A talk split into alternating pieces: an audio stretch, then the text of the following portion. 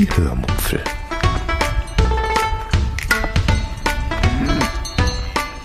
Aus dem Tagebuch einer Allgäuerin.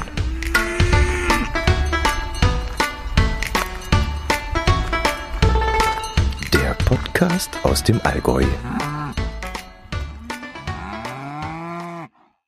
Hallo und herzlich willkommen zur 452. Episode der Hörmupfel vom 6. Januar 2023. Heute erzähle ich euch von einem Gewürz, das ich überraschenderweise bei meinem Supermarkt gefunden habe, von unserem CCE Geocaching Event und einem Besuch im Center Parks Allgäu. Viel Spaß beim Hören. Ja, dann wünsche ich euch als allererstes einmal ein gesundes und friedliches 2023 und für euch und eure Familie wirklich nur das Allerbeste. Schön, dass ihr dabei seid und ich hoffe, ihr hört mir auch weiterhin zu. Ja, ich hoffe, ihr seid gut ins neue Jahr gerutscht und seid gesund und munter. Mm, ich würde sagen, ich fange gleich mit den Themen an, die ich mir notiert habe, mm, mit dem Gewürz. Ich mag ja das Frühstücksquark-Gewürz von Schubecks und nein, ich werde dafür nicht bezahlt, dass ich davon rede. Ich mag's halt sehr gerne und weil das hier ein Tagebuch-Podcast war, ist und auch immer bleiben wird, ähm, darf ich davon erzählen, ähm, weil ich es, wie gesagt, einfach lecker finde.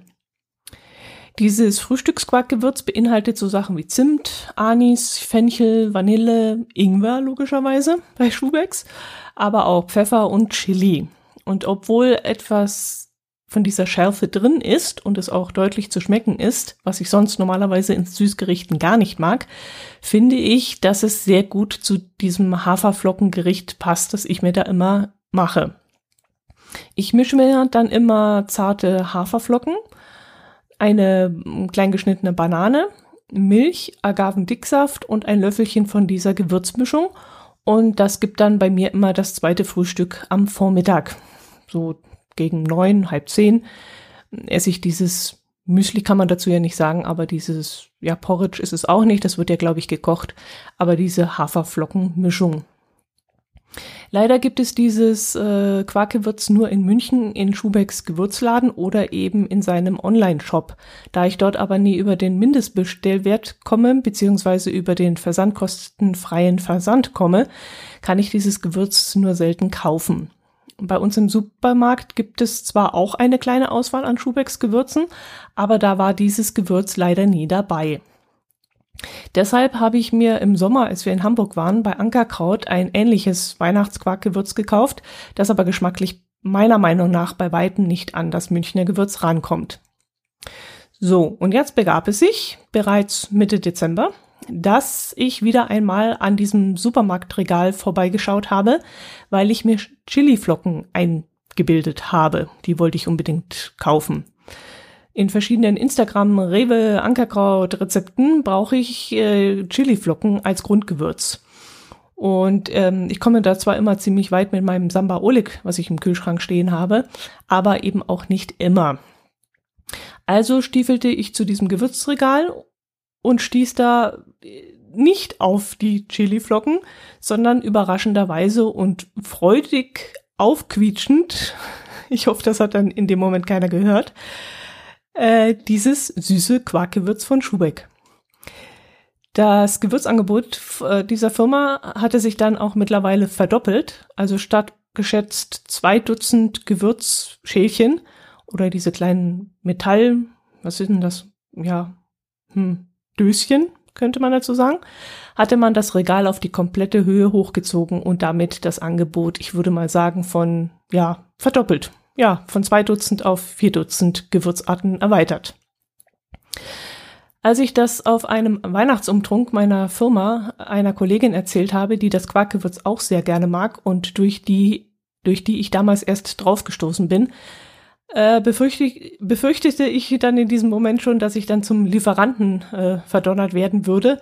Aber da sie im Mutterschiff arbeitet und ich glücklicherweise noch im Homeoffice, können wir uns da gar nicht zu einer Übergabe treffen. Also da bin ich jetzt noch verschont geblieben.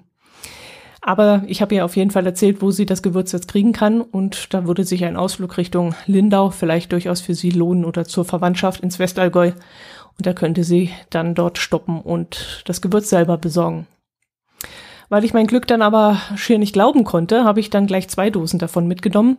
Und da müsste ich jetzt mindestens ja für ein Jahr versorgt sein. Und ich habe auch immer noch das Ankerkrautgewürz. Also ich komme jetzt eine Weile. Äh, ja, weil ich gerade beim Thema Gewürze bin. Ich habe euch ja von meinem Gewürz-Adventskalender erzählt und habe euch versprochen, euch davon zu berichten, wenn ich etwas mit diesen Gewürzen kochen sollte. Bis jetzt hat es leider erst zweimal für zwei Lachsgerichte gereicht ähm, und einmal für einen Nachtisch namens Spekulatius Tiramisu. Also zum Ofenlachs, also das Lachsgericht, das war ein Ofenlachsgericht in Sahnesoße auf Nudeln und dafür habe ich eben das Lachsgewürz aus dem 3. Dezember aus dem Türchen verwendet. Außerdem habe ich das Gewürz auch in mein geliebtes Lachs im Blätterteiggericht reingetan, was auch sehr gut gepasst hat. Ja, das Spekulatius Tiramisu, das war ähm, mit diesem Tiramisu-Gewürz, ja, es war okay, aber kein Burner. Also nicht unbedingt erzählenswert. Das, ja, nee. Kann ich jetzt nicht anpreisen.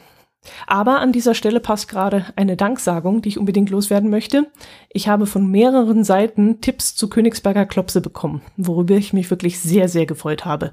Ich habe da wieder mal gemerkt, dass das äh, ja ein ein Gericht zu sein scheint, das von euch gerne gekocht wird. Ich selbst kannte das zwar, weil ich ja preußischen Immigrationshintergrund habe, aber da ich diese langweilige Mehlsoße als Kind nicht besonders prickelnd fand, war es bis jetzt kein Bedürfnis, dieses, äh, ja, diese, die, die Sache nachzukochen, selbst nachzukochen. Also ich wäre überhaupt nicht auf den Gedanken gekommen, wenn dieses Gewürz nicht im Gewürz-Adventskalender enthalten gewesen wäre. Und deswegen werde ich das definitiv mal bei Gelegenheit tun. Ich habe dann auch Tipps zur Zubereitung bekommen, und da werde ich mich auch nochmal reindenken und sobald ich da was gemacht habe, werde ich euch natürlich davon berichten.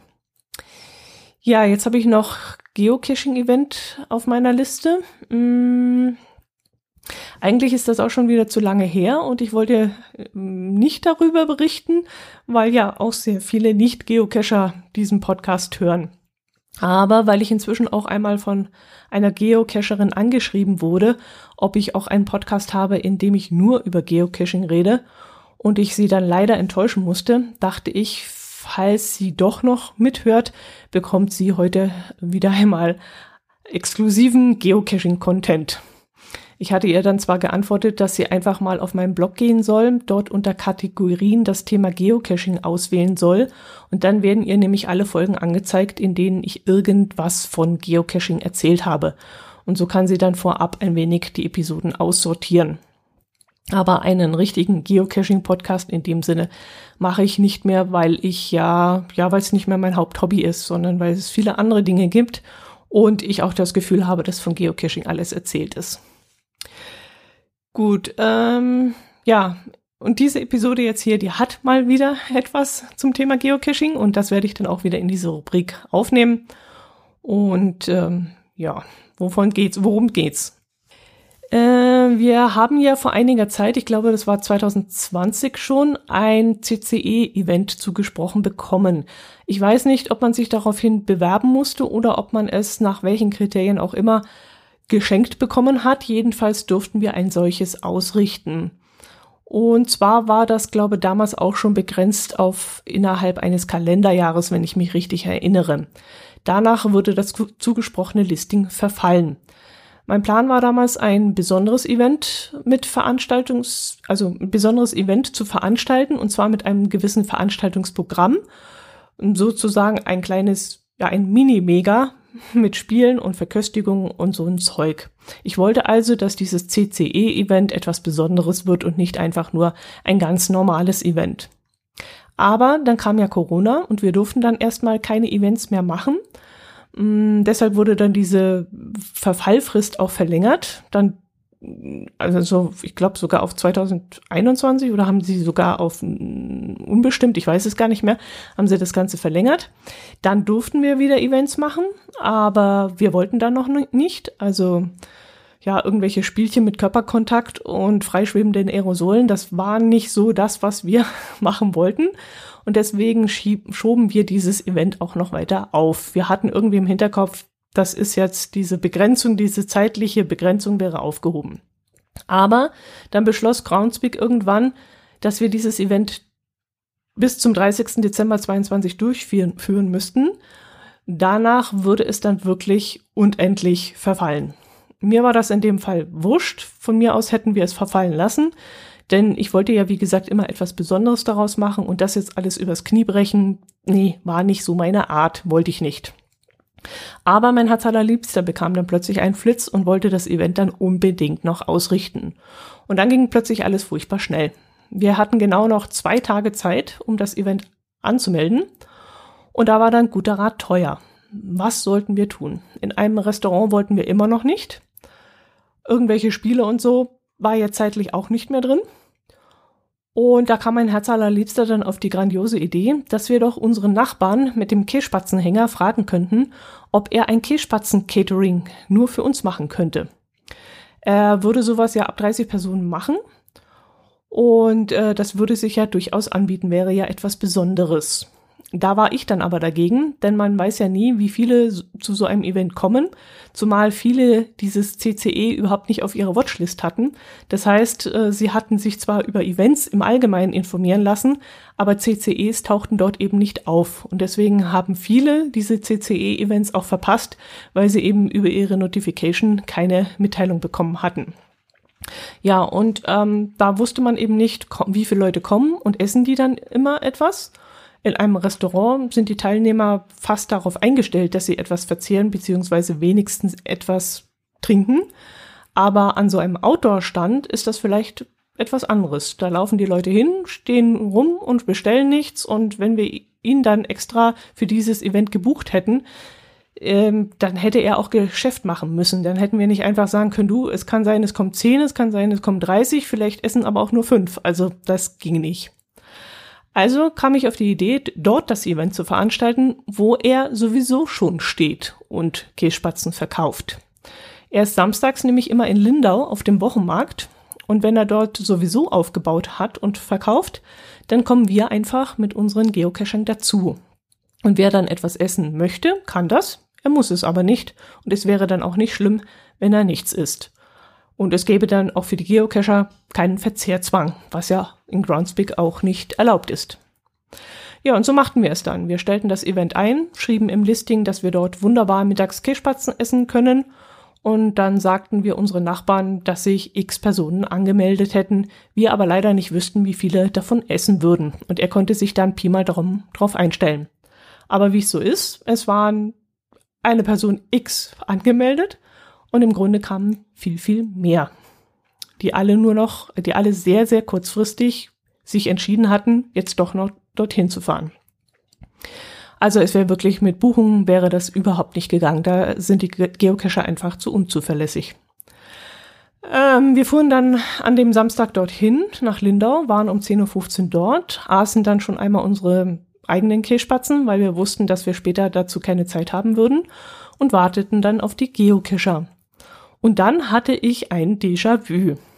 Denn es passierte etwas Ähnliches wie bei unserem Adventsumtrunk hier bei uns in der Straße. Erst einmal, wir hatten also eingeschrieben, von 11 bis 13 Uhr würde das Event stattfinden. Erst einmal passierte um 11 Uhr gar nichts. Und ich befürchtete schon, dass kein einziger Geocacher kommen würde. Dann kam aber der Erste, unterschrieb das Logbuch, sprach drei Sätze mit uns und ging wieder. Er meinte, er wollte eigentlich nur kurz vorbeischauen. Ja, also locken und wieder verschwinden. Ja, kann man machen. Man könnte aber auch in der Zeit, ja, irgendeinen Leitplanken-Cache suchen. Dann hätte man nämlich auch seinen Punkt und dann müsste man nicht auf so ein Event gehen. Also ich finde einfach, dass man auf Events sich einfach nett unterhalten soll. Ähm, und ja, gut, brauchen wir keine Diskussion führen. Soll jeder cashen, wie er will. Ich finde, das, das ist nicht unser Hobby. So, so läuft unser Hobby nicht. Und wenn ich auf ein Event gehe, laufe ich nicht rein zur Tür, unterschreibe und hau wieder ab. Das ist, das ist einfach nicht meine Art. Gut, dann dauerte es aber nicht mehr lange und ein Pärchen fragte uns, ob wir Geocacher seien. Und ab diesem Zeitpunkt ging es dann wirklich richtig los. Ich war dann auch voll in meinem Element. Wir haben uns dann so dermaßen super unterhalten und die beiden haben ein so dermaßen spannendes Leben mir erzählt, ähm, also von ihrem Leben erzählt, dass ich da in diesem Moment am liebsten mein Aufnahmegerät dabei gehabt hätte, um dieses Gespräch mit ihnen aufzunehmen. Äh, ich weiß jetzt nicht mehr alles. Also er war bei der Marine und als solches im Allgäu stationiert. Ja, tatsächlich war bei der Marine äh, im Allgäu. das allein war schon spannend und das fand ich schon wahnsinnig witzig und das hätte ich am liebsten alles gleich mit aufgezeichnet und ihn mal erzählen lassen. Ja, und dann ähm, ist er jetzt inzwischen in Rente und sie arbeitet jetzt in Kempten und also wie gesagt, sie haben ganz viele tolle Sachen erzählt. Es war total spannend.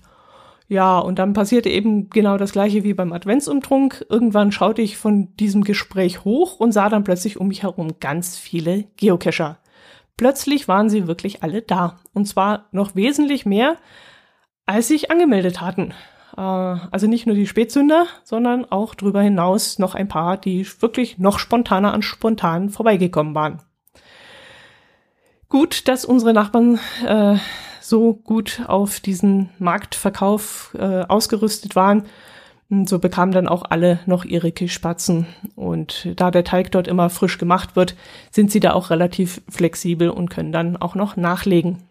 Und von denen, die da waren, sind dann auch alle sehr, sehr begeistert gewesen und haben sich dann auch alle der Reihe nach Kirschspatzen geholt. Und auch die, die erstmal gar nichts essen wollten, haben dann gesehen, wie toll die aussehen in dem Schälchen und wie die anderen alle davon schwärmen und Lobeshymnen singen. Und deswegen, dann wurden alle anderen auch noch angesteckt und haben dann auch noch was gegessen. Also es war wirklich, die waren alle hellauf begeistert von diesen Kirschspatzen. Ja, irgendwann löste sich das Ganze dann auf und wir gingen dann mit einem Haufen von Geocachern noch einen Cache suchen. Wir waren, glaube ich, dann noch zu acht oder so. Und so eine Menge an Menschen fällt dann am Final natürlich dann auch auf. Wir wurden dann auch angesprochen, ob wir was suchen würden, ob wir was verloren hätten. Und als einer aus der Gruppe dann behauptet hat, dass er seinen Ehering suchen würde und dass das alles ganz tolle Freunde wären, die ihm jetzt hier gerade helfen würden beim Suchen, bekam er dann viele Mitleidsbekundungen von den umstehenden Touristen. Aber wir klärten die dann auch auf und äh, erzählten ihnen dann ausführlich, worum es bei unserem Hobby geht. Und das ist ja inzwischen auch kein Geheimnis mehr. Also äh, ich glaube, es hat auch schon jeder von Geocaching gehört. Und wenn dann wirklich so eine Gruppe so auffällig da irgendwo am Rande des Bodensees äh, im Schlick sucht, äh, naja, Schlick war es ja nicht, aber äh, so, das war so, waren so Steine, dann äh, muss man das schon aufdröseln, denke ich mal. Und jeder hat das schon irgendwie gelesen oder davon gehört. Ja, und die waren dann auch sehr interessiert dran und fanden das wahnsinnig spannend, was wir da jetzt machen. Eine Frau fragte dann auch, ob man das immer in so großen Gruppen macht und ob wir ein Freundeskreis seien, der das immer zusammen macht. Aber da hat dann der eine geantwortet, nö, wir kennen uns gar nicht.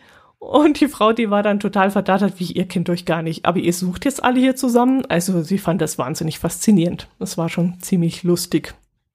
Ja, und das macht ja unser Hobby auch aus.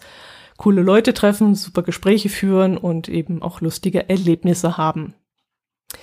Danach sind wir dann noch zur Linda, also jetzt ist Thema Geocaching abgehakt. Also liebe äh, Hörerin, du kannst jetzt hier wieder ausschalten.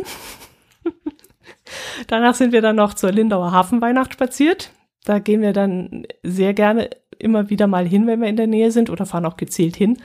Ich habe euch ja schon öfters davon erzählt, zum Beispiel in der Episode 206 in der ich euch sogar mit dem Aufnahmegerät vor Ort äh, ein wenig Atmo geliefert habe. Wir haben da noch einmal eine Kleinigkeit gegessen, mm, allerdings nur ein Brot mit Raclette-Käse. Für den Flammlachs waren wir nicht bereit, so viel Geld zu bezahlen.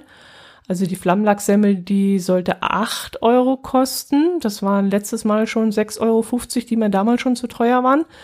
Und die Portion im Schälchen, die sollte dieses Mal sogar 12 Euro kosten. Und wenn die genauso mickrig war, wie sie in der Episode 206 war, dann wäre sie ihr Geld wirklich nicht wert gewesen. Also dann bauen wir lieber unseren Schwenker auf und machen mal selber Flammlachs. Da haben wir mehr davon. Ja gut, was gibt's sonst noch zu erzählen? Ähm, ja, beim Umtrunk bei einer Firma, da war ich nur ganz kurz, aber da gibt es da jetzt auch nicht allzu viel zu erzählen.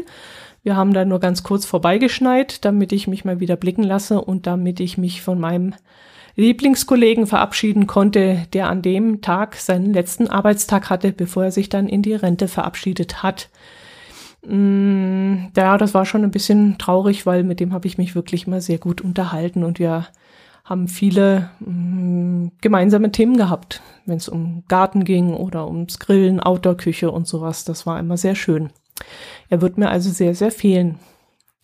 Ja, und hinterher waren wir dann aber zu einem Geocaching-Event unter freiem Himmel angemeldet gewesen auf dem Weihnachtsmarkt und da sind wir dann auch hingedüst. Äh, gut, das müsste es in der Richtung gewesen sein. Ach so, ja, dann habe ich mich entschlossen, mich mit meinem Hörmupfel-Podcast auf Instagram zu zeigen. Äh, meinen Telegram-Abonnenten habe ich es als erstes verraten, dass ich jetzt dort unterwegs bin. Der Grund war eigentlich der, dass Twitter momentan ja totgeschrien wird und ich ehrlich gesagt keine Lust mehr drauf habe, abzuwarten, was da jetzt passiert. Zu Mastdarm, äh, also zu Mastodon, Mast Mastrodon oder wie das heißt, ähm, möchte ich nicht wechseln. Das kommt für mich nicht in Frage. Mm, dieses Bubble-Gedöns, das ist absolut nicht meins. Ich will ja auch nach links und rechts schauen können und wissen, was um mich herum vor sich geht. Und wenn ich mich dann immer nur unter Gleichgesinnten oder Gleichdenkenden aufhalte, ist mein Input zu einseitig, finde ich. Es ist sicherlich schön, sich mit Gleichgesinnten austauschen zu können, aber gleichzeitig muss man ja auch Menschen, Meinungen und Dinge gezeigt kriegen, die nicht aus dem eigenen Seich, wie wir Allgäuer sagen, kommen. Ähm, außerdem gibt es da diese Instanzen oder wie das heißt. Äh, und da gibt es dann so Saubermänner, die kontrollierend eingreifen, wenn sie der Meinung sind, dass da etwas nicht nach ihrem Flausch geht. Und dieses Gemaßregel, das habe ich schon zu oft in irgendwelchen Facebook-Gruppen erlebt. Und das ist mir ehrlich gesagt zu blockwartartig. Also das, nee, ich möchte selber entscheiden, äh, wann mir jemand zu weit geht und äh, möchte denjenigen dann selbst blocken beziehungsweise ich möchte auch umgekehrt nicht jemanden mit Zeigefinger in meinem Rücken haben, der meine Meinung kontrolliert und äh, ja, wo ich dann Angst haben muss, dass ich irgendetwas äußere, was irgendjemand nicht passt und äh, ich dann abgemahnt werde und dazu habe ich ehrlich gesagt keine Lust. Deshalb habe ich mich entschieden, wie gesagt, auf Instagram neben meinem Minicamper-Account, den ich da schon länger habe, nun auch einen Hörmupfel-Account zu betreiben. Der wird dann ähnlich wie dieser Twitter-Account betrieben werden, nämlich so, dass ich dort Dinge poste, die öffentlich einfach sein dürfen. Ich glaube, dass da Instagram ähnlich funktioniert wie Twitter. Zwar etwas bildlastiger, aber Twitter hat in den letzten Jahren ja auch versucht, Bilder und Videos einzubinden, ist da also auch ein bisschen offener geworden. Und so ganz weit vom Instagram-System ist dieses Twitter-System jetzt auch nicht. Ja, gut. Ähm, Weil es heute so wenig zu erzählen gibt, nein, Scherz, äh, erzähle ich noch von unserem Besuch im Center Parks, bevor die Geschichte zu alt wird, um erzählt zu werden. Hm, vor einigen Jahren hat bei uns im Allgäu auf einem ehemaligen Munitionslager ein Center Parks hm, ja ganz groß gebaut und auch unter großen Schwierigkeiten gebaut ähm, denn ja, da war eben, da waren Leute, die dagegen waren. Ähm, es gab, ja, sie wollten halt dann Natur erhalten, obwohl da Munition, altes Munitionszeug rumlag und das Ganze erstmal gereinigt werden musste und so. Also es war jedenfalls ein Riesengedöns damals. Und dann gab es auch noch ziemliche Anlaufschwierigkeiten, als das Gebäude dann endlich stand und die Presse hat sich dann natürlich auch sehr drauf gestürzt. Und äh, ja, wie sowas halt immer läuft bei so einem neuen Projekt. Um diesen Gegnern ein wenig den Wind aus den Segeln zu nehmen, hat man dann damals, glaube ich, auch eine Art Tag der offenen Tür veranstaltet. An dem hatten wir aber leider keine Zeit, sonst hätten wir uns das Ganze mal angeschaut. Jetzt begab es sich aber kurz vor Weihnachten, dass ich irgendwo aufgeschnappt habe, dass es einen Weihnachtsmarkt auf dem Gelände des Centerparks geben soll. Und da ich dieses Jahr aufgrund des vielen Stresses in der Arbeitszeit, äh, Adventszeit, ja, auf der Arbeit in der Adventszeit nicht dazu kam, genügend Weihnachtsmarktatmosphäre zu schnuppern, meinte ich dann, wir könnten ja mal dorthin fahren. Mein Herz allerliebster war dann auch sofort begeistert und war dann auch derjenige, der mich abends dann aus meinem Homeoffice-Büro gezerrt hat und mich dann zusammengeschissen hat. So von wegen, wir fahren da jetzt hin, du musst ein bisschen abschalten, jetzt machst du den Computer aus und jetzt raus hier. Wir fuhren dann also abends nach der Arbeit dorthin. Es war schon dunkel und wir mussten mit dem Auto durch eine Schranke am Eingang des Ressorts fahren. Wir sagten diesem Portier oder was da steht, dass wir nur auf den Weihnachtsmarkt Markt fahren möchten, gehen möchten. Und er machte uns dann die Schranke auf und wies uns den Weg auf diesen riesigen Parkplatz. Der Parkplatz war gefühlt so groß wie, ja, wie der Parkplatz eines Fußballstadions, würde ich jetzt mal schätzen. Also gefühlt riesig. Ich war wirklich völlig baff. Wir stellten das Auto dann dort ab, liefen dann zum Parkplatz Anfang, wo ein Lageplan des Ressorts stand. Und dort konnten wir dann sehen, wie klein dieser Parkplatz eigentlich nur ist. Er nahm vielleicht so ein Zehntel des eigentlichen Geländes ein. Und ich drehte mich dann nochmal um und schaute über diese riesige Parkplatzfläche und konnte nur den Kopf schütteln.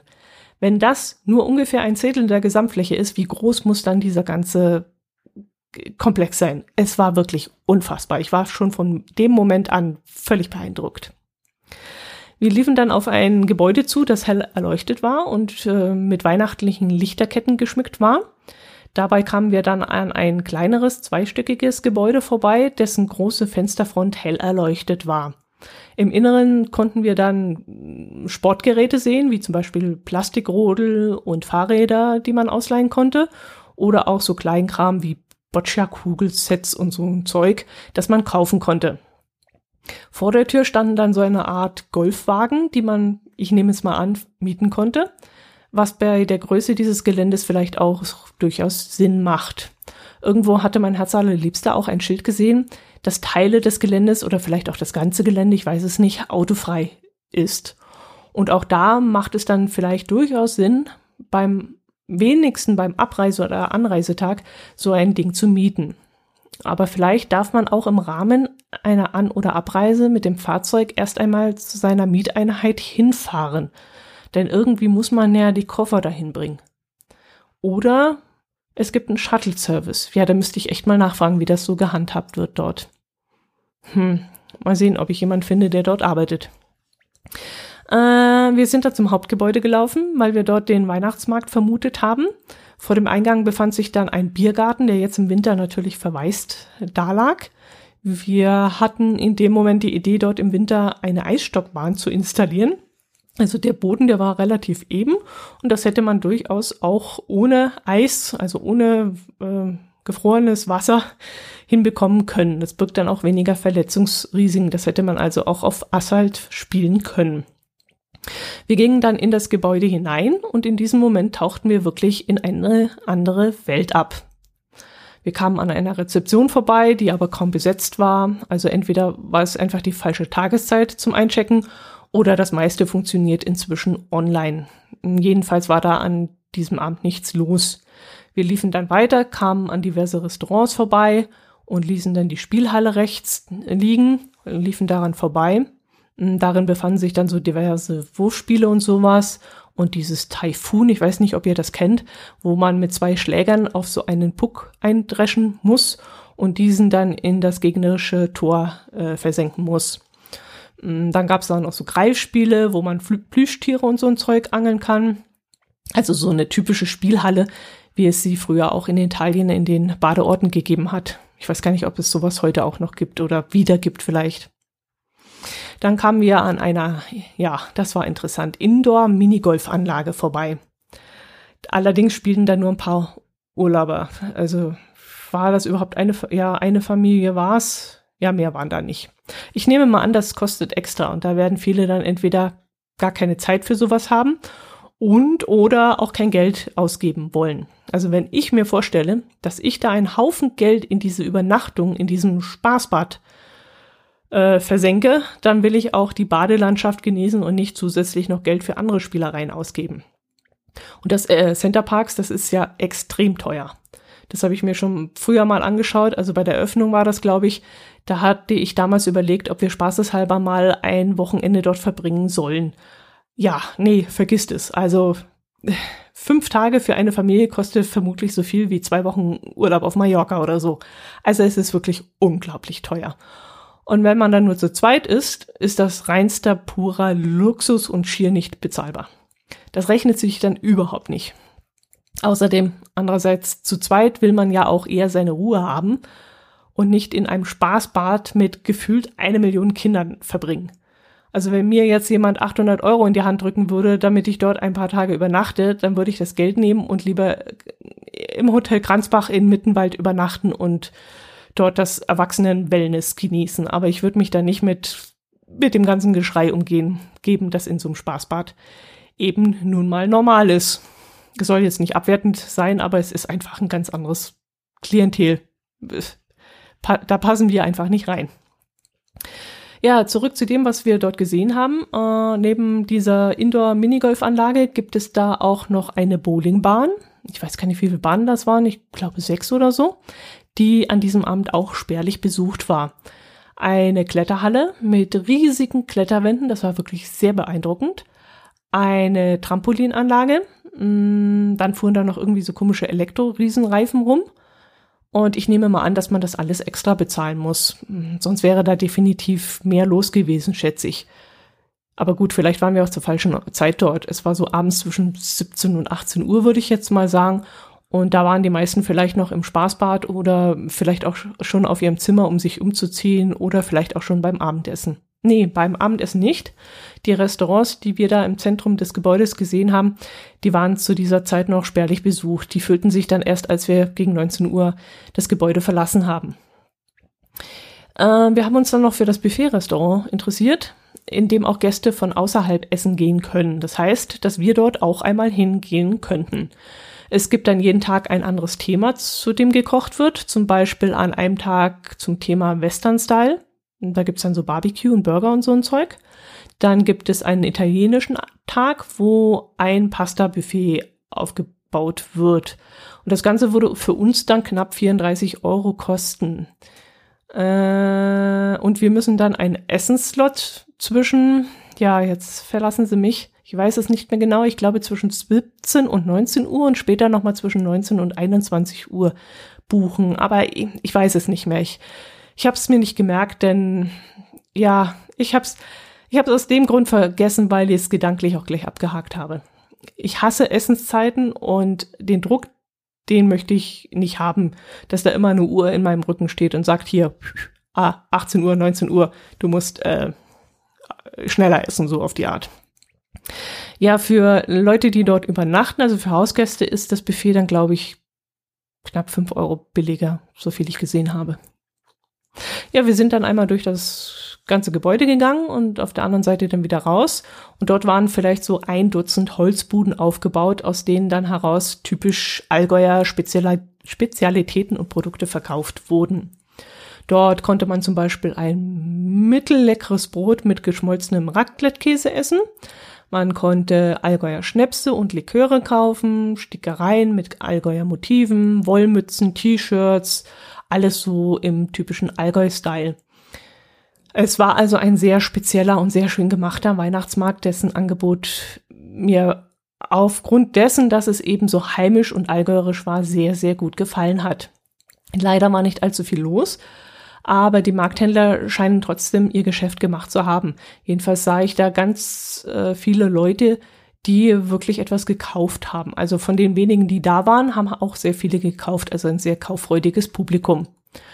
Hm, ich wollte mir dann auch einen Nusslikör mitnehmen, aber als ich den gekostet habe, schmeckte er mir nicht intensiv genug nach Nuss. Und deshalb wollte ich die 12 Euro für so eine kleine 350 Milliliter Flasche nicht ausgeben. Während wir über den Markt geschlendert sind, hörten wir Allgäuer Blasmusik und Alphornbläser, die am Rande des Geländes Aufstellung genommen hatten und dort weihnachtliche Musik spielten.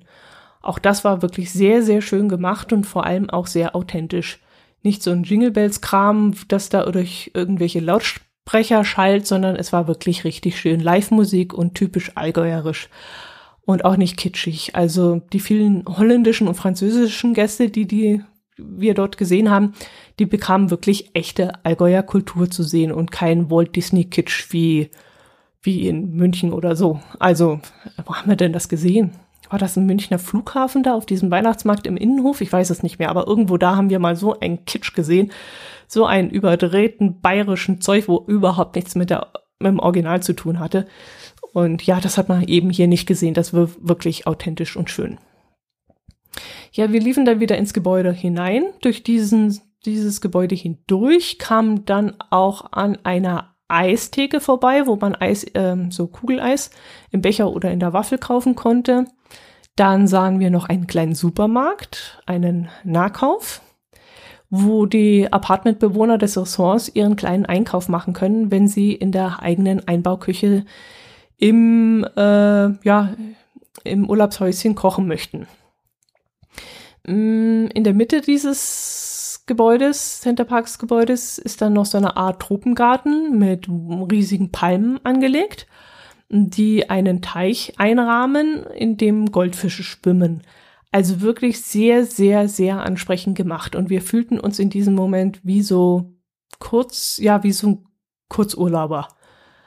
Also ich musste das mehrmals zu meinem Herz allerliebsten sagen. Ich habe immer wieder gesagt, Mensch, das war so eine gute Idee, dass wir jetzt hierher gegangen sind und dass du mich rausgetrieben hast aus dem Büro, weil das ist wirklich wie so ein kleiner Urlaub jetzt hier. Man kann so wunderbar eintauchen und sich wie im Urlaub fühlen. Richtig schön. Ja, gut, das war's davon. Mmh Oh ja, ist schon wieder länglich. Äh, von meinem Weihnachtsfest werde ich euch dann nichts erzählen. Das war auch im Grunde wie immer. Mm, außerdem habe ich davon, glaube ich, auch auf meinem Telegram-Kanal in kurzen Audioschnipseln viel erzählt. Wir haben halt Raclette gemacht.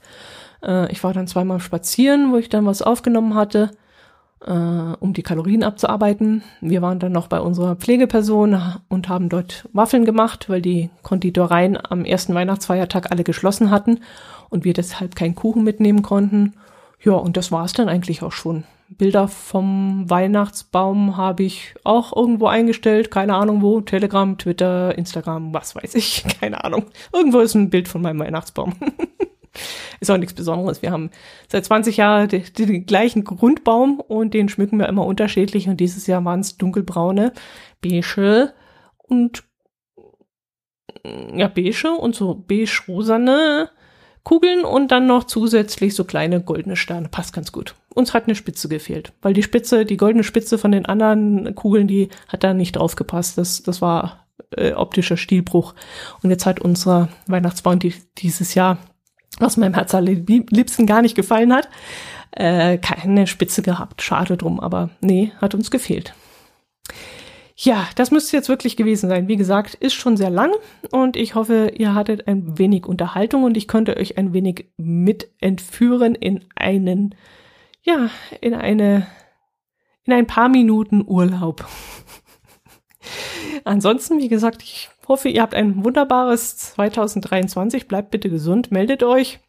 Seid so fleißig im Kommentieren wie auch im letzten Jahr. Ich freue mich immer drüber. Und äh, meldet euch. Äh, ja, das war's. Macht's gut. Servus.